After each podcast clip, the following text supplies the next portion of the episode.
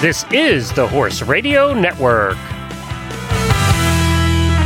Everything sucks. So, we're talking to two top equestrians who inspire us with their amazing comeback stories. This week, we're sharing our favorite outerwear options for the colder winter seasons, and we answer the long, puzzling question why do horses eat sand? Thanks for tuning in. From Heels Down Mag, a podcast where horse pros chat about what's happening in the horse world over drinks. Welcome, Welcome to Happy, to Happy Hour. I'm Justine Griffin. I'm Jessica Payne. And I'm Ellie Woznicka. Welcome to episode 78 of Heels Down Happy Hour. How's it going, guys? Good. My cat's not pregnant. She's just fat. Amazing. I spent all this money. They ultrasound her to tell me she was literally full of poop and fat. Mm, nice. I'm glad you got this out of the way right in the beginning, though. I did. We all I just- know. I just wanted, you know, for all those that were worried, I have no more cats, just fat ones. Ugh, That's actually a really good thing. That's a good thing. Yes, it's very good. This episode is brought to you by EcoGold. EcoGold is doing this new special virtual event, and it's really looking at improving back soundness for the performance horse. They're going to keep your performance horse's back comfortable and pain free over time. We all know that can be very tricky. So, EcoGold now invites all of you guys to this free virtual event where professionals will discuss common issues that contribute to the back soreness hear from equine veterinarians, a saddle fitter, equine massage therapist, and learn the best practices for fitting a growing horse, how to care for a senior horse's back, and what to do once your horse's back has already become a bit sore. This virtual event is going to be Thursday, November 19th at 3 p.m. Eastern time zone. If you guys want to register here in the US, go to bit.ly slash back soundness. And if you're in Canada, go to the link bit.ly back soundness Canada and make sure you guys tune in. It's going to be super educational. I can't wait. We'll post the links in the notes and stuff, but you guys definitely need to join in on this. So, Justine, I hear you're in a very fun place this week. I am. So I am in San Juan, Puerto Rico as we speak. I'm That's uh, pretty awesome. I know. I'm, I'm not going to lie. I'm quite happy about it. I'm, I'm staying with my brother who lives here. He's in the Coast Guard and he lives in this beautiful two bedroom house, literally right on the beach. Like I walk outside and I'm on the beach in Puerto Rico. So it's been, it's been a good week so far. Not going to lie. So I hear Ellie has a drink for you to try if you haven't tried it yet there. Yes. So, in lieu of it being post Halloween and pre Christmas season, you got you have to try coquito. Do you know what coquito is? Yes. So I've actually talked to my brother and his friends about it. And it sounds like it's a, it's a Christmas traditional drink, right? Yeah. So it's basically, I learned this from my cousin's wife, who's Cuban. So eh, it's basically like eggnog, but instead of egg, it's coconut. So it's like coconut nog. So what I use to make the recipe is use cream of coconut, evaporated milk, coconut milk, and sweetened condensed milk. So it's definitely like you know, not it's not a diet drink, okay? but and then you use white rum, vanilla extract, and cinnamon. And I put a little nutmeg in there too. And then you can garnish it with like cinnamon sticks or nutmeg, whatever, you know, your fancy is. But in Cuba, they actually serve it with coconut ice cream. And Spanish people serve it with turon, the candies. So it's it's cool because like every family kind of has their own, but you basically just blend. It's the easiest drink to make, Justine, and you know how I like easy. So it literally is just you put it all in the blender and then you stick it in the refrigerator and then it's ready to go. That sounds amazing. I mean, I'm going to have to go find a bar that'll make it for me early, I guess, while I'm here. I think you just tell them like you're here early. You've got to serve it, please, please. I told everybody I'd taste it for them, uh, like in Puerto Rico. I feel like it won't be hard. I feel I like don't I know. can find it. I Yeah. bet you do can. this. I think you So- could be up for the challenge. Definitely. And I'm not an eggnog person, but I'm all about this coconut substitution. I like this. So this is my this is my ideal drink because it's the perfect combination of Christmas and on an island. So it's basically exactly what you need right now. yes, this sounds perfect. I'm gonna. You'll find have it. to report back. You'll have to report back. I will. I will. So I'm actually here at Tryon for our last show of the season. We're for the four long at Tryon picked it up. So we're very thankful for that. It's the last event for us. It's the only Olympic qualifier on the East Coast that happened this year. So we're really excited to like be here and hopefully it goes well. And we wrapped up the jumper season last weekend with Split Rock, which I'll talk later in the episode because that was amazing here in Aiken.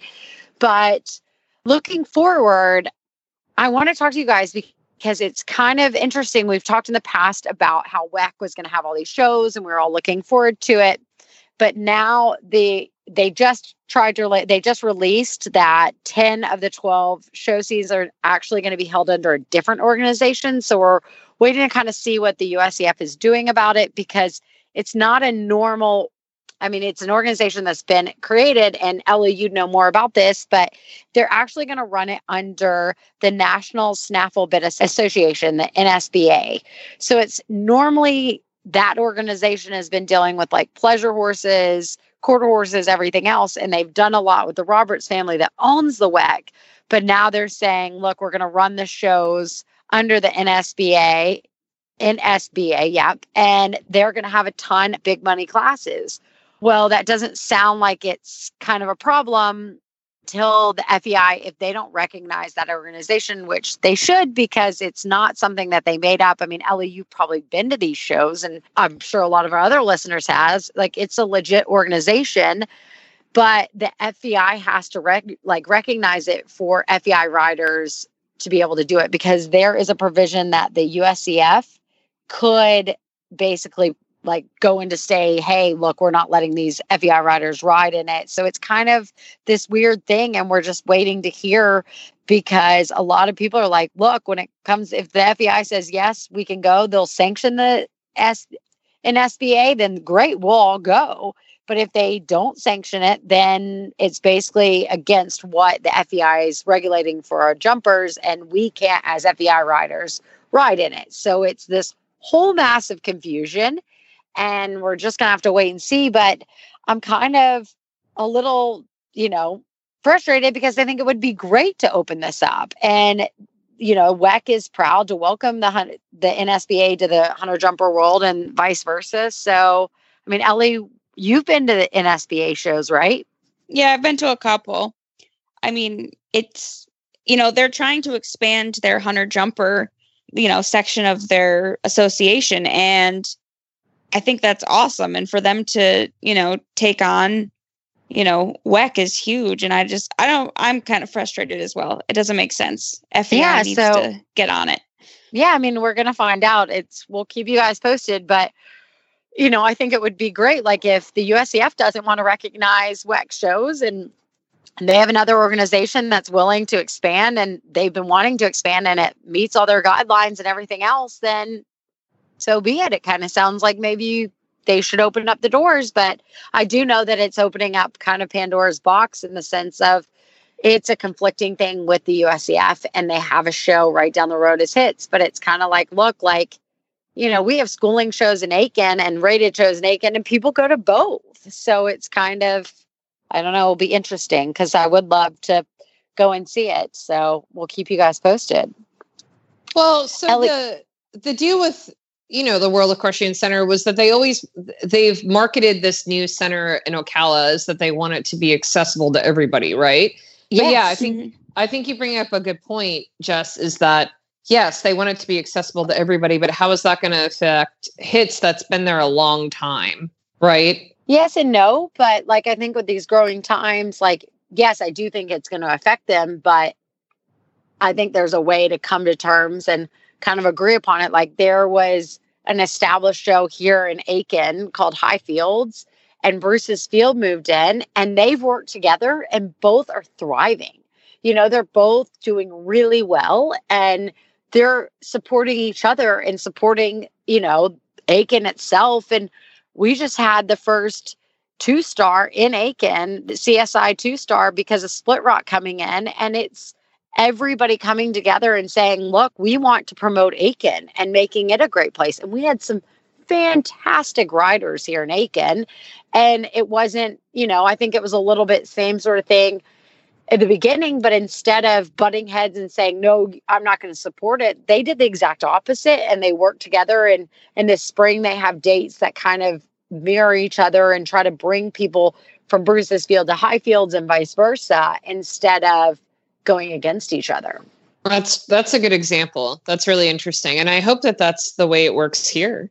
Yeah, and I mean, you could just have different shows and stuff, and I mean, it's Aiken's really growing, and they didn't make this negative thing about it, and now everybody's so excited, and you know, you have people from Bruce's over at Highfields and Highfield people at Bruce's, and everybody's coexisting and really promoting the town and it's really become a great place and we've got some awesome shows between the two venues. So i hope that ocala can figure it out as well. I mean in wellington does the same. I mean there's lots of places in wellington that run you know multiple events all winter long. So i hope ocala can figure this out. Agreed. So we'll we'll keep you guys posted. But ellie i'm dying to hear what you got to tell us about the sand.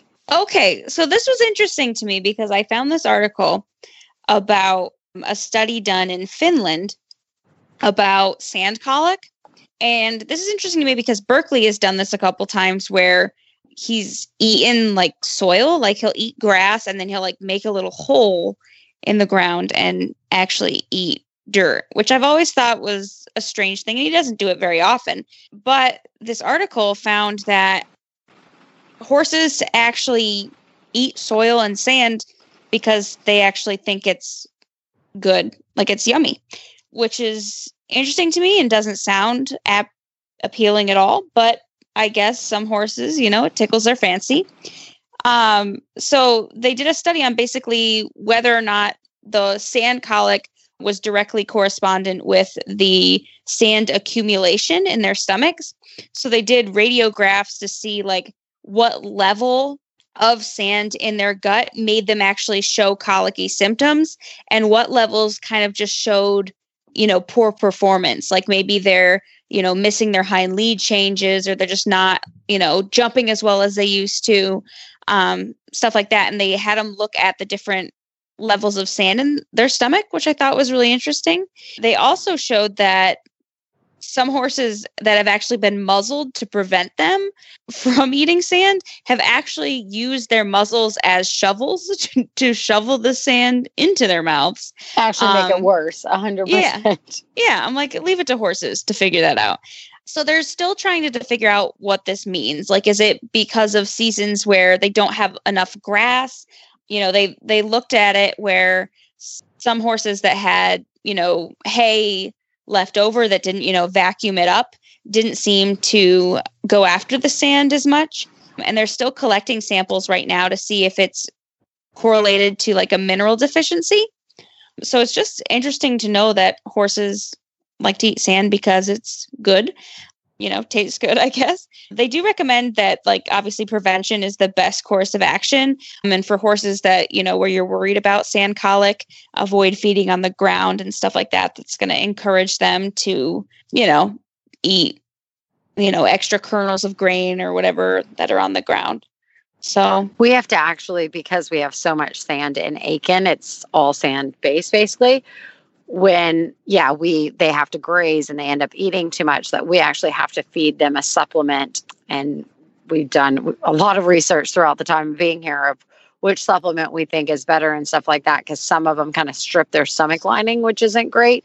And some of them actually help the cilia just push out the sand and stuff. So we actually have to feed it's the one supplement we actually require every horse in our barn to eat or be fed basically and we feed everybody like a sand prevention like it's it's not sand clear or whatever Arenas makes it, but it basically promotes cilia just to flush out all the sand and not get built up in their stomach. And knock on wood, it's worked for us so far. But yeah, we have to make sure everybody because there's as much as you can. We used to feed the hay and water troughs that were empty and like put them in there, and they'd pull the hay out of the water trough and put it onto the ground.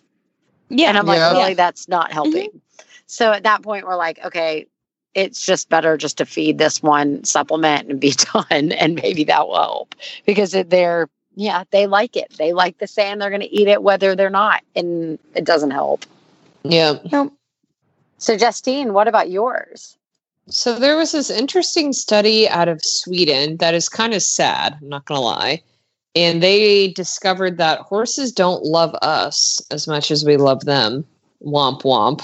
Oh, So- While observing 26 horses and their owners and several other people, like, you know, human, like a human control environment of like barn management, of, you know, like people, just basically people interacting with horses, they found that horses consider humans as safe havens in general when they think of humans, but they're not they're not especially attached to any one person over another. So they see humans are like they're basically soothed by human activity. They understand that humans are the people who feed them and take care of them, but it's not like they have a direct connection to one person over another. Which is kind of sad to me, I'm not going to lie, right? Because we all have our own heart horse and that we think we have this connection with them. And we probably do to some extent, but not not in the way they don't experience it in the same way we do, right? You're Um, saying Mikey likes Alex just as much as he likes you. that's what these researchers are saying. Yeah. I bet Alex would disagree. I don't know. Alex feeds him more treats than I do. So, you know what I mean? It's a toss up. Uh, yeah, it's a 50 50. But it's really interesting to see, like, so they're not like dogs in that they, you know, they, they specifically mention, com- they compare horses to dogs in this study and they, and they don't bond like dogs do to their owners. So it's, it's not the same sort of, they don't have the same social receptors or expectations in their relationships with humans, which is really interesting. And, you know, I can see that. Yeah, I can see that. It's sad, but I can so see I'm that. not gonna let this. Yeah, I'm not gonna let this upset me because with my horses in my backyard, I am their only human. So I'm This gonna say So you're that. You're that their counts. one safe haven. So, But I wonder about this in terms of like negative behaviors. So like horses that, you know, know what people, you know, they can kind of push around, like Matt's horse. I mean, like if I want to shut the gate and he wants to go out the gate, he's gonna push through the gate if I'm shutting the gate. But if Matt's shutting the gate, he like is like, oh, okay, you know, like I'll respect you kind of thing. Like Really? he knows he Really? can kind of push all over me. You know, Haflingers, man, they do what they want. But That's interesting, though. I just wonder if it's like the same kind of thing. Like if it's Yeah. if they recognize different people in that respect, like in terms of like, you know, like herd hierarchy, or if they, you know, just see him as being a stronger person. I don't know. that is interesting. I don't know. Well, I guess we'll find out as they study this more, hopefully. Right? So, shout out to everyone who's donated to our podcast on Patreon. Uh, we really appreciate your support, and every dollar makes a difference in keeping this show on the air. You help us bring all the guests you love to hear on the show on the air. You help us bring you two episodes a month. And we can't wait to continue into 2021 with more exciting guests and more episodes. So if you love this podcast, you should really consider supporting us on Patreon. And you can do that by going to Patreon, which is P A T R E O N dot com slash heels down. Flair strips are clinically proven to make breathing easier by reducing airway resistance, resulting in reduced EIPH. And if you don't know what EIPH stands for, that's exercise induced pulmonary hemorrhage, which is a silent injury. Essentially, all exercising horses experiencing some degree of lung bleeding during intense exercise, but less than 5% of horses show blood at all in their nostrils.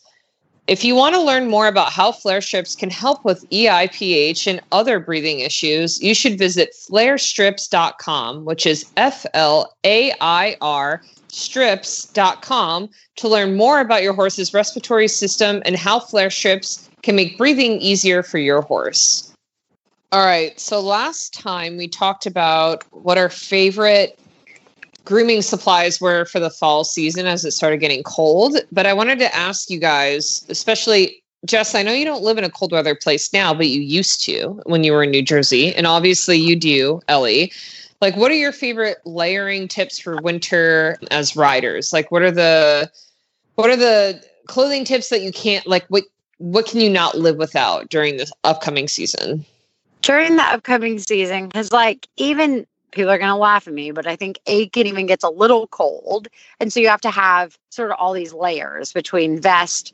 And I love to have like a base layer, which is almost like what you kind of ski in. Like I like the Under Armour, but I try to find one with like a high neck so it like helps my neck and I, my neck because if my neck gets cold i will wear a scarf to ride it no problem. But if i find like a high neck one i don't feel like i need that scarf so i try to do like a high neck base layer and then i do like a vest or something either thin or thick whichever i need and then i do whatever jacket i need on top. So when i was in jersey sometimes that meant like me wearing i would like my I have my jackets that go all the way down to my knees that are puffy, that are like waterproof everything with like a big neck and hood. I have no problem riding in those. I have no shame of being like fully dressed and all of that. Now in Aiken, all I need is like kind of a short coat, whether it's uh like a you know puffy down vest or down jacket or whatever. But lately I've found I get kind of hot in those and I particularly like the North Face. I'm sure a bunch of other companies make it, but they make this hybrid one. So it's like mostly puffy, but it's thinner and then it's got breathable, stretchy. So I think theirs is like called like a ThermoBall or whatever. I can, people are interested, just message the Facebook group or whatever, and I can show you the link that I love. But it just is that kind of great layer that when you're riding, you don't get too hot because it still breathes through and everything. That for me as my top layers. What I cannot live without are I love winter riding gloves. So not like the super thick ones, but they make the winter ones like I personally like Roeckl gloves or whatever they fit my little hands and stuff, but they make a winter one. So it really keeps them warm and I can still do everything else without feeling like I'm in a big winter glove. And then for me, I'm obsessed with Smartwool makes the wool socks. I only wear wool socks in the winter. I feel like it's the best. But Smartwool makes the really thin ones that I can wear under my tall boots still. So between those kind of things, that is like where I'm obsessed with kind of. Like that is like my to go go to winter outfit if somebody saw me. Ellie, mm. what do you do in they're really cold though? Because I feel you're really cold swear by my Carhartt overalls because I can wear my pajamas under them, even if I'm wearing like pajama shorts, and I'll stay warm if I'm doing horse chores. So those are huge for me. Also, just because I like to be in pajamas as much as possible. So that's a plus. In terms of riding, I'm a full chap girl in the winter with fringe. Fringe is a necessity. Uh, helps with, uh, you know, it helps keep you warm. um, but the best thing that I have actually Matt got for me for Christmas one year.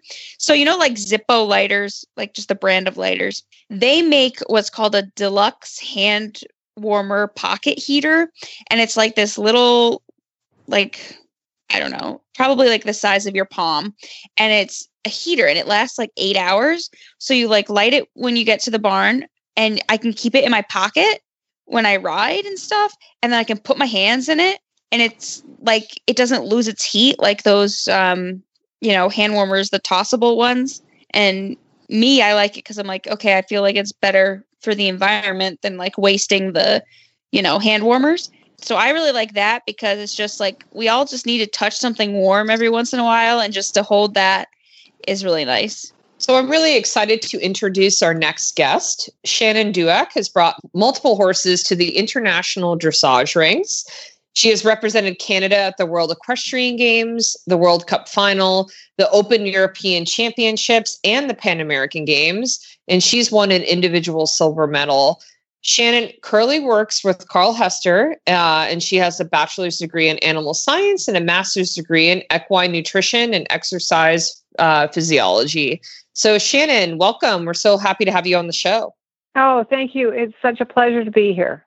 So, Shannon, I wanted to ask you uh, there was this video that came out last month as part of Breast Cancer Awareness Month through SmartPak, where you shared this really compelling personal video with SmartPak, uh, sharing what happened you know your your own diagnosis with breast cancer. And i wanted to ask you can you tell us more about how you made the uh, decision to have a double mastectomy especially as a rider and someone who was competing at the top level of the sport? Um, absolutely. And and i know it is quite personal and i'm very happy to share.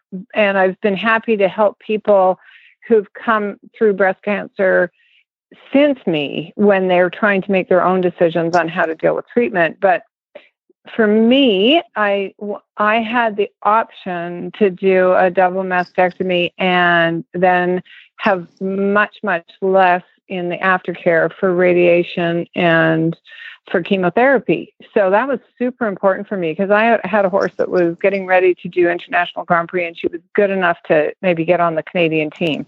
So wow it was really important to me that I that I if I had that option that I didn't have to do all of the treatment afterwards that would have been quite you know can be quite debilitating. The surgery could be a, a, a faster recovery especially depending on what the how how I decided that I that I would do a if I did implants or not there is a thing that they do with with double mastectomies that they'll take muscle out of your back and put it up and and regenerate your breast like that and that takes a long time to recover from but I didn't do that. So I was able to basically ride. I still had lats. I had no pecs, but I had lats so I could ride and triceps. Um, I was going to ask you about that. Sorry, I was yeah. going to ask you about that, Shannon. You were back in the saddle three weeks after, which is incredible. How did the horses like help you during this time?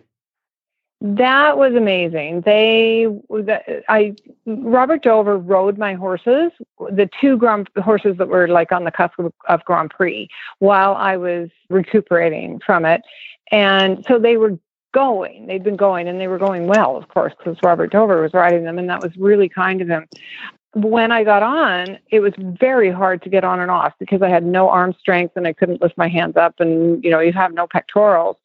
Um, so getting on and off was difficult. But once I was on them, I could, you know, get into my core and I could ride.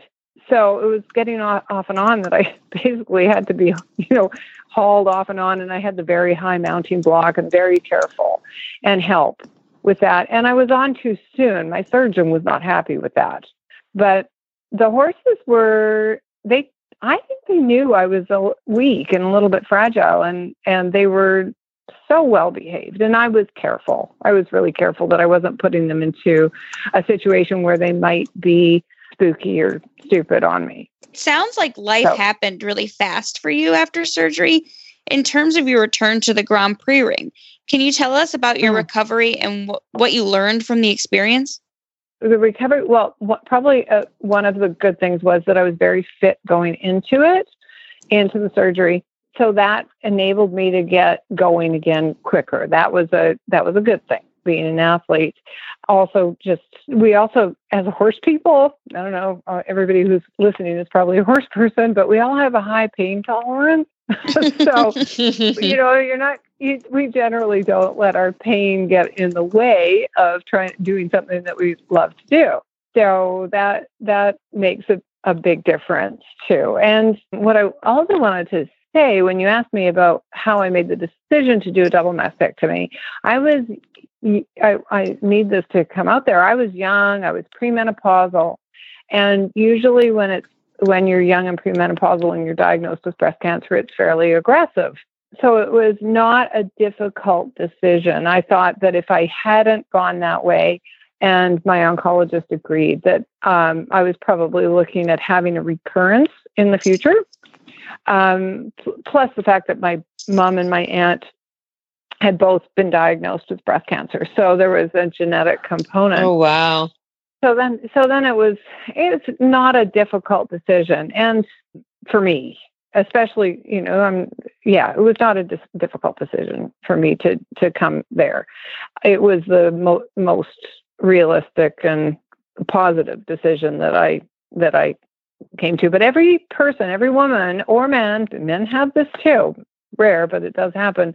Everybody has to come to their own decision on how they're going to come around their treatment. I think that is an amazing thing. I don't always agree with the American healthcare system, but I think that's an amazing thing of the American healthcare system that with education, you're a, you can kind of decide your own treatment. You're allowed to kind of pick your own path. Absolutely. Yes. I would love to kind and, of pick yeah. your brain about not uh, you know kind of switching past kind of talking more about your horses and like i know you've brought along a ton at the grand prix level i'd love for you to kind of talk to us about that process and kind of just what it takes to bring them up either you know financially what it takes all of you know all the kind of details breaking apart that Oh God! Well, that's a that's like an that's an hour's worth of the show. right Um, financially, fin- yeah, it's really hard. I I've had I've brought up horses that were not owned by me to Grand Prix, and that's a, that's difficult because when they're not owned by you, you can't decide when they go to their next home. And that's a problem that so many professionals have is they you put your heart and soul into bringing a horse up to the levels and it and if they get sold, that's a very difficult thing. So I've always made a commitment to having my own horses that I will bring, and then I can make the decision if I ever want to sell them. And most of the time, I can't sell them because I love them so much. But then it is my decision. So I I do love that, but it is very expensive. So what I I'm I'm not sponsored and I'm not from a wealthy family. So I work really hard and to pay for a couple of horses that I can bring up the level. So financially, it's a huge thing. And I wish I had more money so that I could do every single therapy and that was out there possible, but I do what I can. And then it's, they're so interesting. Every single horse that I bring along is, of course, different. And they have different strengths and different weaknesses. And as a rider, we have different strengths and weaknesses. I know what I'm really good at, and I know what I'm not as as strong at, or I'm I, I learn all the time what I need to get better at. But with each horse that I bring along, I am oh, I learn something more about how to deal with an individual an individual in in how they can use their bodies because when we're really talking about Grand Prix, we're getting them to use their bodies like a gymnast. It's not about doing tricks. It's about being that dance partner and and they're uh, like I said right now I have um, a horse that I've never had before. He's big and he's strong and he's powerful and he's cadenced, but he's a little bit more slow twitch than I'm used to. So I'm trying to figure out how to bring him up to this level and make him a little bit more fast twitch. All those strengths that he has are amazing, but I have to figure. I'm learning while I'm teaching this horse, so it's it's an amazing journey. it's a long journey that we all go through, but it's it is still very very incredible. So It We is, can't- each horse is so new, right? right, it's everything is brand new every time you Yeah. start with, and they teach us The so cool- much through the process. They teach every single one, and I think there's a psychological teaching that we learn too. As I get older, I'm I'm definitely better dealing with the the psychological aspect of training the horses. But I have to say, the coolest thing I'm doing now, the best thing, Aisha, who was the first mare that I trained to Grand Prix, she was a spectacular mare, but she was really hot and really a little scared. She she never really enjoyed being in a big ring. It was if she ever did it for me, it was because she did it for me, not because she liked being in the big ring. I have her filly, who's five years old. oh, that's and exciting. Oh my God, it's the most amazing thing to have Aisha's baby doing the same thing. And she's so talented. She's not, doesn't have the same fear Yeah, of big, big things. There's probably a difference in the upbringing, I think, and obviously genetics, but she's braver than Aisha was and more talented than Aisha was. And it's so, but I can see all these things that I loved about Aisha are come out in her every single day. It's it's amazing to have this as a as I think she'll probably be my last international Grand Prix horse. I think after after her, I might be ready to go and you know sit on a boat in a in the Caribbean. See what's next. yeah. yeah. But that's so exciting. Thank you so much for coming on. That was awesome. And we really, really appreciate it. So thank you. With saddles for every discipline and conformation, and prices starting at $1,499, there is an arena saddle that is perfect for you. It's perfect for training at the barn or competing in any ring. You will appreciate the balanced and supportive seat the arena saddles offer for flat and over fences work. I actually own an Arena Saddles saddle myself, and I love it. It's beautiful, it's comfortable, it's practical, and it's just perfect for everything that I need to do. Visit arenasaddles.com. That's A R E N A saddles.com for more information. I am super excited to introduce our next guest. It is Justine Dutton. She is a British eventer, now turned show jumper, who is based out of her farm, Notting Hill Stables in Ocala, Florida. Justine imports, trains, and sells British bred horses. She has competed the advanced level of eventing and now currently competes in the Grand Prix level in show jumping. Welcome, Justine. Thank you for having me. Thanks for coming on. I just saw you, and for everybody that's listening, I just saw Justine this past weekend in Aiken. I think it was your first time in Aiken, right? It was my first time at Bruce's Field. I've evented in Aiken at Stableview before, but it was my first time at Bruce's Field. Yeah. So, I we compete a bunch at Bruce's Field through the eventing, through the show jumping, all of this. But what Split Rock did, I have to, I was super impressed. We were blown away with what they did. What was your experience there? Oh, we loved it. It was an amazing show. I mean, I've been to quite a lot of different shows everywhere, and I mean, they just went the extra mile with everything. It was um, top notch, you know, everything. It really was. Like from the videography, like around the ring, and everyone's rounds were kind of you could watch every single round live, and you could like watch your video after for free, so you didn't have to pay for any kind of video. And they even encouraged you to screen record it too, so you could keep it. And just the ribbons were like 10 feet long, and you know, the uh, uh, presentations, they required the top eight in every class to be present for a presentation and then a live honor. And it, they just made a really big deal of that out of it. And I mean, I thought it was a really, really, really great show. Uh, we were super impressed. This was our first Split Rock show we've ever been to.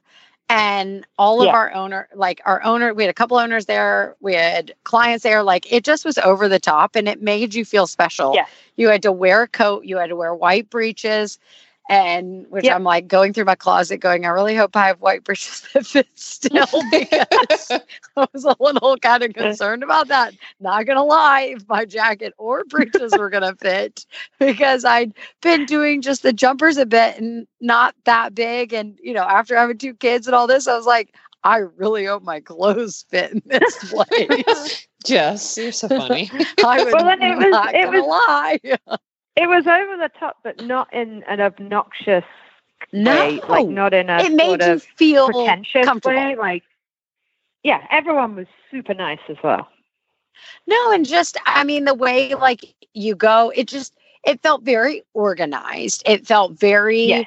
in, in a great way. Like it was not over the top, but yep. it made you feel special to go and like even if you were doing the 0.85s, like you got to wear your right. show coat and your white breeches, which most people aren't terrified to put on their white breeches after having two kids like I was, but most people would think, okay, this is great. Which in the end, I still yeah. was excited to like put on white breeches again and put right. on a show coat and, you know, feel special. And I wasn't doing any big yeah. classes. I was just doing like, you know, like I did a couple 110s, but it still made you feel that special you know, yeah, kind of prestige without making it that, you know, like it wasn't like hoity toity right. or anything like that. It just gave that special feel. Yeah. And yeah, the fact they videoed, there were photographers everywhere, everywhere. So Right. there's so many Right. pictures. You feel like, you know, and it's exciting. You get all the pictures taken and Yeah. you get to like scroll through and it just oh Mhm. they went over the top and I was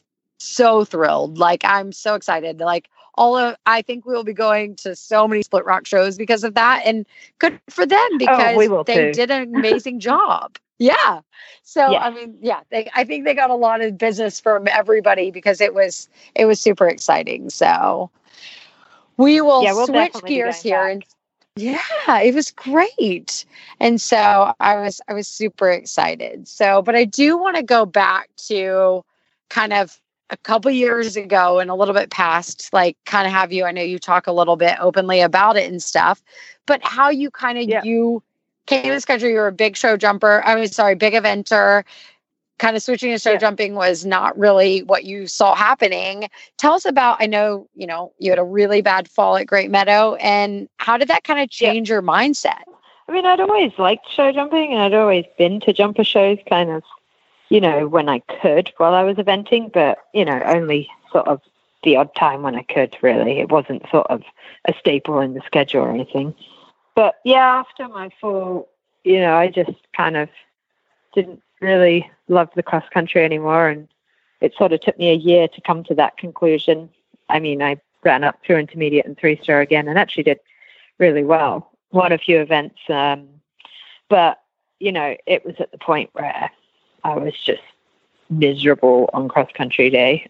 Just didn't want to do it. And it just took quite a long time for me to admit to myself that I didn't want to do it as well. I mean, I I really wanted to want to do it if it if that makes sense.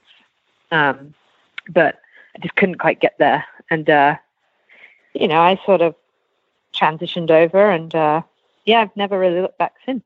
So how, you know, you talk about how scary, you know, basically you didn't want to admit to yourself, like obviously a little bit of it was like a confidence thing. How did you end up getting your confidence back? Like, did the show jumping help it? Did the cross country help it? Like what in, you know, just getting back in it, what made you get your confidence back? Yeah, I mean, definitely the show jumping. I mean, I was always more confident to jump big Yeah. show jumps than cross country jumps. So, and I always was lucky enough to have good horses to sit on. You know, I have my old advanced horse who I could kind of sit on and get confidence on. And the sale horses that we had, you know, we imported them for amateurs. So they were really ideal for me to be kind of sitting on and jumping and stuff. So, um, yeah, I think it was just kind of getting back on and, and going at my own pace too, you know, Yeah. taking the pressure off and not being like, okay, I have to go back to advanced or I have to go back to this or that. I sort of kind of, I rode with Clayton Fredericks and um, he was very good about kind of just, you know, letting me go at my own pace. And, you know, first couple of times I went out cross country an event, you know, I'd kind of say to him, I want to just go through the water first over the training level jump and then come back to the prelim or whatever because I had my full at a water jump. Um, Yeah. and you know, he was like, "Whatever you need to do is totally fine." There was no kind of, "No, you cannot do that." You had that support system that was super, you know, Yep. positive Yeah. and everything else. Yeah, exactly. So, Justine, what was it like switching disciplines? I mean, obviously, eventing to show jumping isn't all that different. You're already doing a stadium round when you were an eventer, but uh, you know, was there anything that you learned that was different, or what? You know, how how did that help you? I guess kind of find your find your groove or get you back into uh, where you felt confident and happy when you were riding. I mean, like I said, I show jumped a bit anyway, so it wasn't too Right. hard to kind of just do it more. And I'd spent quite a like some time at Venice in South Florida here and there. Um, so I kind of met some people down there. So I wasn't. It wasn't kind of like jumping in totally cold. Sure. And um, yeah, I guess I just kind of you know spent some time and met some people, and you know just we bought a pretty experienced older Grand Prix horse in the UK. Um, for me, just uh, I syndicated it because I wanted something kind of to learn the ropes of the bigger tracks, um, but something that knew its job, so I could kind of you know make mistakes or whatever. And um, yeah, he's been an absolute godsend. He's been one of the best horses we've ever had. So we've been lucky to have him. But yeah, I mean, you know, I think the transition was pretty straightforward, really. And I mean, everyone's really very nice. I mean, there's this stigma kind of attached, like that people in the hunter jumper world are, you know, not very, not necessarily kind of as friendly as the eventers. And I've really not found that, honestly. I mean, everyone I've met has been very nice and welcoming and helpful, you know? Mm-hmm. Glad to hear it. What are your plans Yeah. for next year, Justine, with the show jumping? Um, well, I have Ravello, my big horse, so I'm gonna, you know, just keep getting miles in the um, American and maybe even national standard Grand Prix. Then I have um, a couple others. I have a little 15-2 that just started jumping some Grand Prix. Um, so he'll sort of follow along, and then I have a really cool uh, horse named Hickory that we've just syndicated. That's quite special he's just moved up to the 130s. So, you know, we'll keep kind of going along with him. And then I have a really, really special five year old. I guess he'll be six next year. So he'll do the young jumpers stuff. He did the five year olds this year. And I'm actually just picked up today the ride on uh, Rowan Willis's Averse W horse that's won Spruce Meadows twice. Oh, you're So, gonna talk have- about it. yeah, I didn't know now. if you were gonna say. I didn't want to say anything. no, we I literally just picked him up today and he's standing in the barn as we speak. Yay! So, um, oh, so you have to tell all of our listeners all about him because I didn't want to ask because I knew it was kind of a secret. So perfect. Yeah. No, I'm gonna basically lease him for the winter. Rowan and the his owner Dinah have been very, very, very kind to let me do that and give me that opportunity to get some mileage. Um, yeah, he's won at Spruce Meadows twice. He's won at Washington. Uh, he's jumped to 160. I think he's won some puissances. So he's a very experienced horse. Our listeners So will have to Google him. He's a super cool horse, and I'm cannot wait to see Justine on him because he is.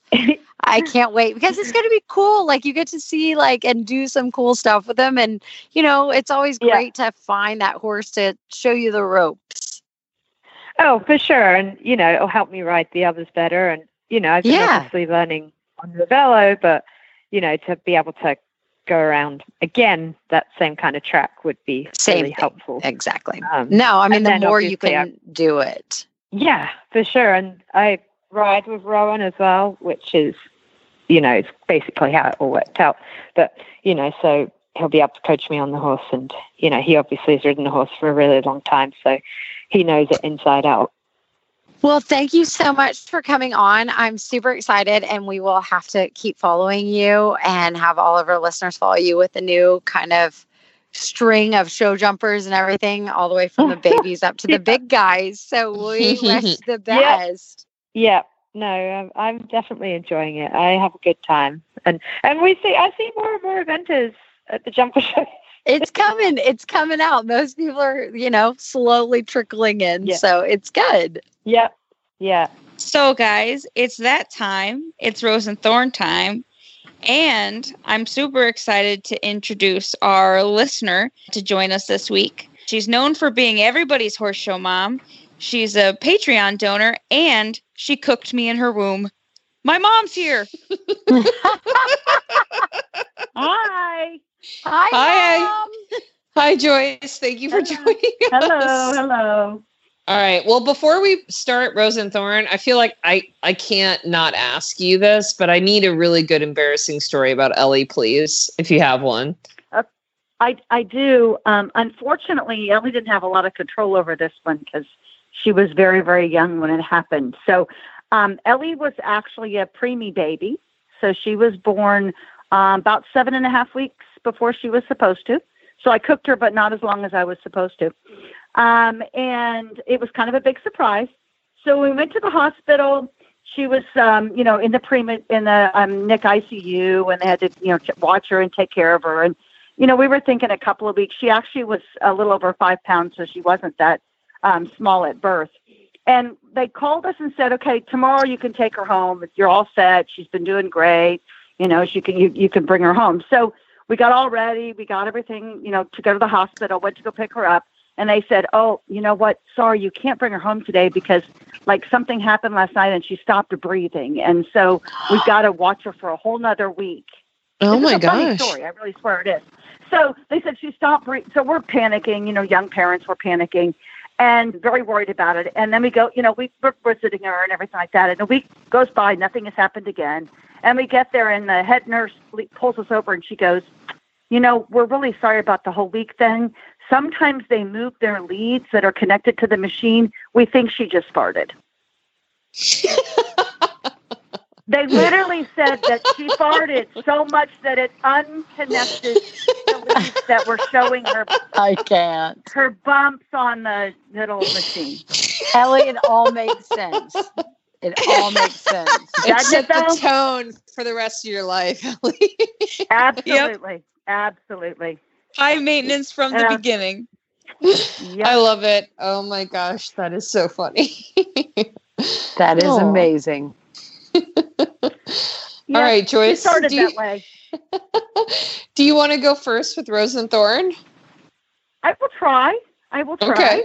Um, my rose this week is I live in Connecticut, which is not quite as cold as where Lou lives, um, but it usually is this time of year. It's November. It's usually you know 30s, 40s at night if you're lucky, maybe 30s, and you know chilly 40, 35, 40 during the day.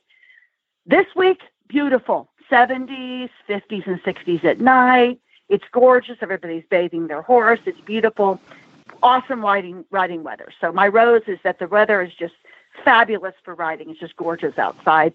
Very bizarre for this time of year in November when you expect it to be cold and freezing outside. Ooh, that sounds great. However, yep, but that leads to my thorn.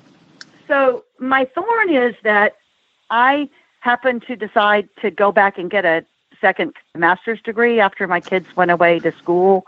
All of them left the house. And I signed up for the most difficult class in the entire program this fall because it's fall and it's supposed to be freezing and cold and you're not supposed to go outside and you're supposed to sit in your house and it gets dark at 4:30 and this week I literally have been in the house almost every. It's gorgeous. Haven't ridden my horse since last Friday. That's my thorn. oh man. Wow. That could definitely be a huge thorn. I did take tomorrow's Veterans Day. I do get the day off, so I'm planning on riding in the morning. But Oh, There you go. it's very. yeah. All my friends are, "Where's the thorn? It's great. Are you coming?" I'm like, "No, I'm going to be behind my computer working on my program." Oh geez. What about you, Ellie? What's your Rose and Thorn? Oh man. So my thorn is a big thorn that my mom already knows about because I called her because I was angry. So I was driving home from work and I was like, huh, that's weird. Like I didn't have as much friction when I was trying to uh, stop my truck.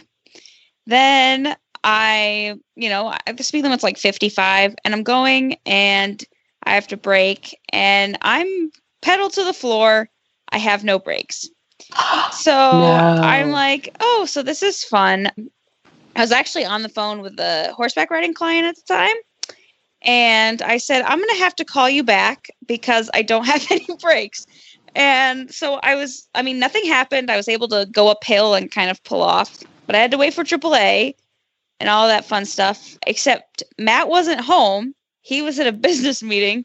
Uh, so I had to call uh, my client to come pick me up and take me home. Oh no! I was like, uh, I don't have any friends in Pennsylvania. Can somebody give me a ride home? So I'm looking at about a two thousand dollar bill, which yay. Um, Ugh. not Mm. excited. no. But my my rose is that I actually, which I never do, I used Berkeley for lessons this past week. Um, so I let two of my clients ride him to kind of, you know, just goof off and be able to work on themselves. Um, and they jumped him, and he was an angel, which Aw. Of course was, was. a proud a proud mom moment for me because he's perfect in my eyes, but it's good when he's perfect for other people too. what about you, Justine, other than being in Puerto Rico? Well, so that's definitely my rose. So I'm in Puerto Rico where my with my brother, and my brother is getting Oh, married wow. next week. Yeah, so I'm here with him for now, and then we we fly back to Florida together, and then get ready for his wedding. So it's nice to be able to spend some more time with him. So that's definitely my rose. My thorn is that we've got a dang last minute end of the season hurricane that's just like totally soaking Florida right now.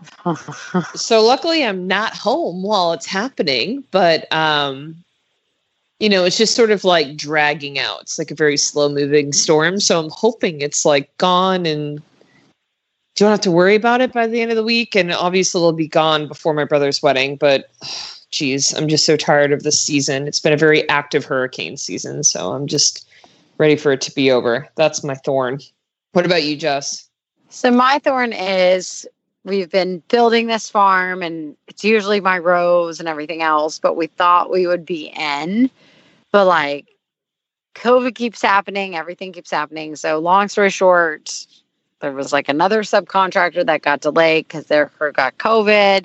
So they're like, well, we probably can have you in like first or second week of December, but to move everything first or second week of December to be back here January 1 now just seems dumb.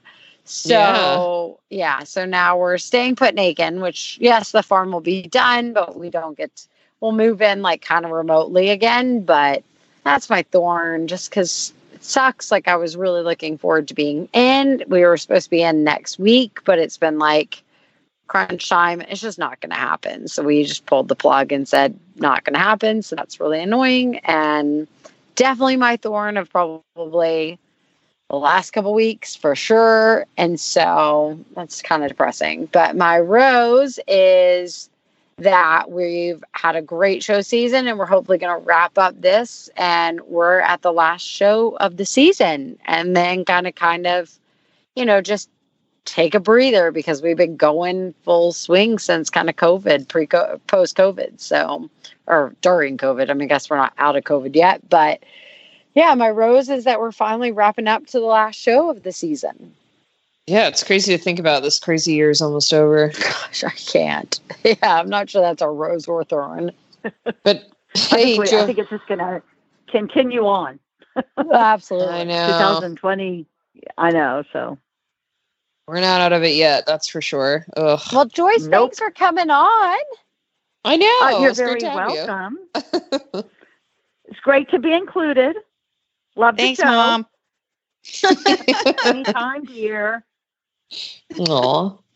So it's mailbag time, and I have a really interesting one that I'd love to kind of pick Justine's brain about. Ariana in the Facebook group wrote this thing, this article that basically she talks about. She has a green bean that's re- really excitable off the property, including a really really recent violent spook that damaged her confidence would sending him to training help calm him down when away from home. And so for me, like as a trainer, obviously like that's what we do is we get kind of the problems in and we help fix it. But I'd love to hear from like an amateur's, you know, Justine, what do you think? You have horses that have been in full training, off training, like all of the above. What is kind of your advice for? Yeah, this is a tough one because I really think it depends on your situation, Ariana. Like for, for me, if if I got dumped real bad or dumped real bad a couple of times, I, absolutely I would send the horse off for training. But I really think maybe I would need to be involved in that training too because I I know it would take me a minute to want to get back on that horse right after I've been dumped a couple times or maybe I got hurt because the horse can get all the training in the world. Say you send him away for 90 days and he's doing great with the trainer, but that doesn't mean he's going to be you know, equipped to handle me as an amateur who's not going to ride him as successfully as a trainer would, right? So maybe maybe if you're going to send him away, make sure you're going to put him in a program where you can come and take a lesson once a week from the trainer who's putting the miles on him so you can be learning with your horse. So by the time that training period is over, say 90 days, both of you feel confident, both you and your horse. Um, so you know where to go next. Uh, so I, I mean, that would be my suggestion. It, it just really depends on how you feel after after your confidence being shaken. I mean, Ellie, do you have any suggestions? Well, I'm actually working with a client who had a similar situation. And I just got her into leasing, you know, a really safe, sound horse to build her confidence back up on while she's listening on the horse and the horse is in training with me. I think that that's also a good thing. You know, I think people sometimes are like, I'm cheating on my horse because I'm riding another horse. But it's really good for not only your confidence, but your strength to wor- ride a different horse, um, especially if you're going to have a horse gone in training and you're not going to be riding it as much. I think that's a good idea too. Like you want to get your confidence back, like feel feel solid and actually enjoy why you like to ride again, right? No, absolutely. So if you have a question for us and you want us to answer it on air, you can send us an email at hello at heelsdownmedia.com or you can join our Facebook group, which is the Heels Down Happy Hour Podcast Lounge. And if you want to hear more from us, you should subscribe to the Heels Down Brief, which is our daily email news blast. You can do that by going to bit.ly slash HD brief. And we want to say thank you to all our partners this week EcoGold, Arena Saddles, and Flair Strips. All right, guys, that's a wrap. Cheers. Cheers. Cheers.